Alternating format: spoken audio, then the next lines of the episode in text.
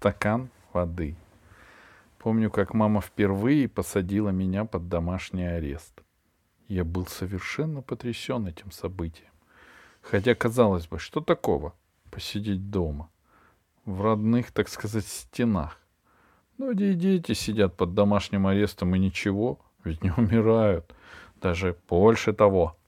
Вообще никуда идти не хотят. А зачем, спрашивается? Дома у них есть телевизор, видео, компьютер, музыкальный центр и даже, может быть, игровая приставка.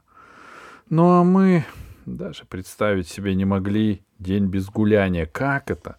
Не выйти во двор, не походить по родным лужам, стыдясь самого себя из- из-за занавески наблюдать, как люди чертят классики, разбивают битой горку пятаков или, не дай бог, затевают слона.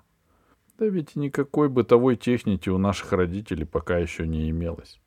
Телевизор, и то был черно-белый, а так еще мог быть приемник трехпрограммный, магнитофон, утюг, может быть, электрический на шнуре, проигрыватель «Юность» с пластинками. Для полноценного отдыха, прямо скажем, маловато. Да и появились эти вещи как-то неожиданно. Родители еще не успели к ним привыкнуть. Трогать руками практически не разрешали. Приходилось сидеть дома и ничего не трогать руками. По телевизору днем показывали таблицы для настройки изображения. Поэтому приходилось изобретать довольно странные способы проводить время. Итак, мама ушла на работу и оставила меня под домашним арестом. От этого я немедленно почувствовал себя опять маленьким, когда из дома выходить нельзя, а дома делать совершенно нечего. Я лег на диван и стал представлять, как бывало прежде, разные чудеса на обоях, сощурив изо всех сил один глаз. От такого усиленного сощуривания, как известно, узоры на обоях должны расплываться и превращаться в дурацкие лица, фигурки животных, дворцы и пистолеты. Но они не хотели превращаться и только обиженно мигали в ответ. Тогда я решил поправить свое здоровье и пошел на кухню. Намазав кусок черного хлеба толстым слоем горчицы, посыпал его перцем и солью и налил стакан холодной воды. Я с вожделением съел свой любимый фирменный бутерброд, секрет которого открыл еще, кажется, во втором классе, и залил его обжигающий, в то время чудесный вкус, холодной водой из-под крана. Затем я опять лег на диван и стал прислушиваться к своему животу. Живот удовлетворенно бурчал и булькал. Горчица и перец, как всем известно, вызывают веселое покалывание в мозгах. Теперь мне стало окончательно ясно, что я — это действительно я, но только вот одиночество какое-то не мое. Раньше оно было сладким, теплым, уютным. Теперь меня окружало холодноватое и круглое одиночество, совершенно без углов и пещер. «Но ничего», — подумал я.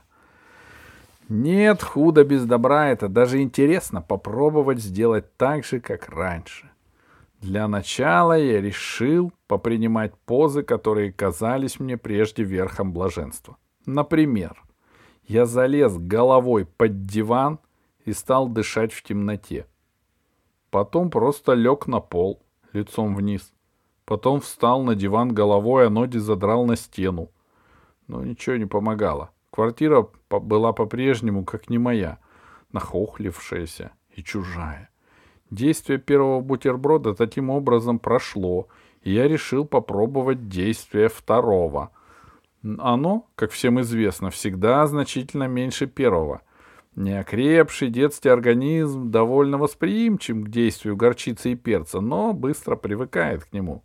Я взял побольше горчицы, больше перца и соли, но меньше хлеба и стал есть. Взгляд мой упал на приготовленный заранее стакан холодной воды из-под крана. И тут я все понял. Я понял, чего мне не хватало в моем домашнем аресте. Я включил на полную громкость радио, которое передавало оперу Мусоргского «Хованщина», и запрыгал от радости. Стакан воды. Пустив на кухне из крана небольшую тоненькую струйку и быстро доживав второй бутерброд, я открыл дверь на балкон и вышел в прохладное свежее пространство. Там было просто прекрасно. Шумел далекий трамвай, по улице скучно шли какие-то люди, крыши домов расплывались в мареве жаркого дня. Чего здесь не хватало, это как раз меня и воды. Выплеснув первый стакан, я внимательно проследил за его прозрачным полетом. Од... Одного стакана явно было недостаточно. Я быстро перешел на литровую банку. С банкой дело пошло гораздо лучше. Вода летела до земли так долго, что успевала рассыпаться на десятки и даже сотни красиво блестевших капель. Наконец мне надоело бегать на кухню, и я решил принести на балкон целое ведро. Из ведра немного пролилось на пол. А это было ничего. Я бросил сверху грязную тряпку, как иногда делала мама, когда проливала что-то на кухне, и вытер трудовой пот со лба. Воду я выливал по следующей системе. Если на улице шел прохожий, я просто выплескивал банку и вновь садился на корточки, чтобы меня не было видно. Куда летела вода, попала ли она в цель, я уже узнать не мог из-за конспирации. Если прохожий при этом начинал вопить, сидеть надо было долго, минут пять. Ну или хотя бы три. Правда, балкон наш находился не над самым, не над самим троту, не над самым тротуаром, а так, в некотором отдалении. Между домом и тротуаром еще была полоска земли с кустиками. Так что попасть на асфальт можно было только как следует пристрелявшись. Но вскоре я пристрелялся. Для этого мне потребовался ковшик с длинной ручкой. С помощью этого неплохого рычага удавалось попасть водой даже на проезжую часть. Одно было плохо. Приходилось бегать с ведром. Сначала я наливал по полведра, потом перешел на целое. Грязная тряпка уже плохо закрывала лужу на полу. Луж вообще становилось все больше. Но это как раз было хорошо. Хорошо бы было быть мокрым, грязным, наполненным водой. Солнце поднималось все выше над городом. Оно светило своими пыльными лучами прямо в мои глаза. Вода струилась вокруг. Вся квартира окончательно превратилась в водный мир. Казалось, что вскоре здесь запрыгают лягушки и заскачут жабы, плавун... жуки-плавунцы. Хлюпанье тряпки, грохот ведер, звон наливаемой воды, противный звук скользкой рути о мокрое стекло. Эти звуки наполняли мое сердце. Я настолько разошелся, что решил налить полную ванну воды, полные тазы и кастрюли, чтобы не бегать туда-сюда. Вся посуда теперь стояла на полу, вода журчала изо всех кранов, а я кричал сверху обалдевшим прохожим: «Что? Жарко? А вот я вам!» Наконец я решил поливать прохожих из шланга. Почему-то мне показалось, что шланг у папы есть. Я вынул все из-под ванны, папину старую гирю, какие-то тазики и грязные коробочки, потом начал рыскать по прихожей, по кухне, но шланг все никак не находился. Тогда я стал кричать из другого окна Колупаеву, который шлялся во дворе без дела и, видимо, поджидал меня. «Колупаев, у тебя шланг есть?» «Что? Шланг есть?» «Что?» «Дед Пихто, шланг у тебя есть? Длинный, резиновый, глухая тетеря!» «Сам ты шланг!» — обиделся Колупаев. И в этот момент в дверь позвонили. Несколько секунд, а может и минут, я стоял, как громом пораженный. Никто не мог прийти в это время, кроме, конечно, разбойников или убийц. Но это были не разбойники и не убийцы. На пороге стояла мама с испуганным лицом и соседка тетя Валя. — Лева, что случилось? — быстро спросила мама. — Ну, я же говорила, — радостно сказала соседка. Как я потом узнал, маму с работы вызвала по телефону именно она, тетя Валя. А я, понимаешь, Марин, слышу, воду кто-то льет, радостно хохоча, проговаривала тетя Валя, пока мама с хмурым лицом следовала следователя по особо важным делам, осматривала место происшествия. Так, грозно сказала мама, осмотрев комнату. И льет, и льет, продолжала тетя Валя. Я думаю, че это ты? Может, стирку устроила? Или купаешь своего? Потом думаю, нет, не может быть. Я же видела, как ты на работу уходила. А он, главное дело, льет и льет. Я из ванной-то слышу. Ну, нахаленок, радостно говорила тетя Валя с видом победителя, усевшись в кресло. Так, сказала мама, осмотрев кухню. Потом еще слышу, прям какой-то налет. Ну, точно налет. Кастрюльки на кухне падают, ведра гремят, и все больше, больше. Не иначе, думаю, парень твой хулиганит. Выглянула. Точно льет с балкона. Ну, нахаленок. Тетя Валя совсем развеселилась и начала мелко и заливисто хихикать. Ты зачем это сделал?